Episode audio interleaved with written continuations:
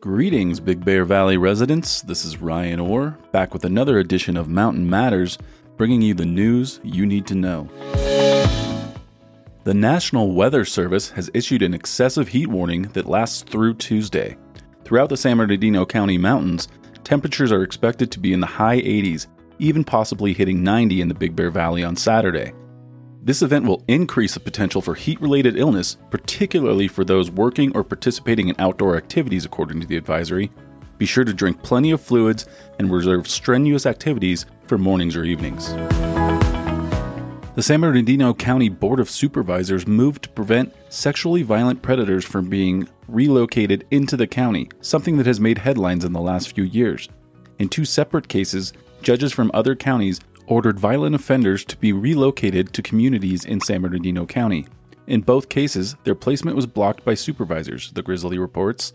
This recent ongoing resolution opposes the release of any out-of-county sexually violent predators with no known ties to the county. After two years at Bear Mountain, the valley's largest event, Tour de Big Bear, is moving to Snow Summit this year. Location change will make the event more family-friendly, according to a Grizzly story by Kathy Porty. The twenty twenty-three event is August fourth through sixth with paid and free events throughout the weekend. Rides that require an entry fee include twenty-five, fifty, seventy, and one hundred mile road rides and twenty-five and fifty mile Dirty Bear and Dirty Cub gravel rides. This year's event is expected to include eighteen hundred to two thousand riders.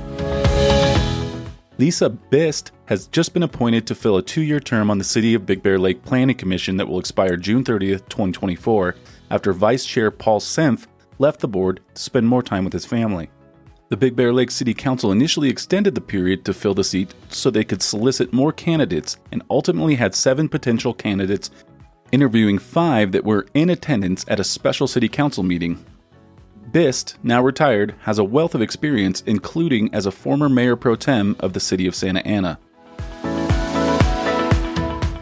Replenish Big Bear, the long-talked-about project to recapture and recharge the valley's groundwater, is holding an open house and tour of the pilot facility from three to six p.m. on July nineteenth at Barwa. You can learn more about the project and enjoy free tacos. For more information on the project, you can also visit replenish big bear dot com or listen to the Mountain Matters bonus cast, where we speak with Barwa leaders and take a deep dive into the project and what it means for the future of water reliability in the Big Bear Valley.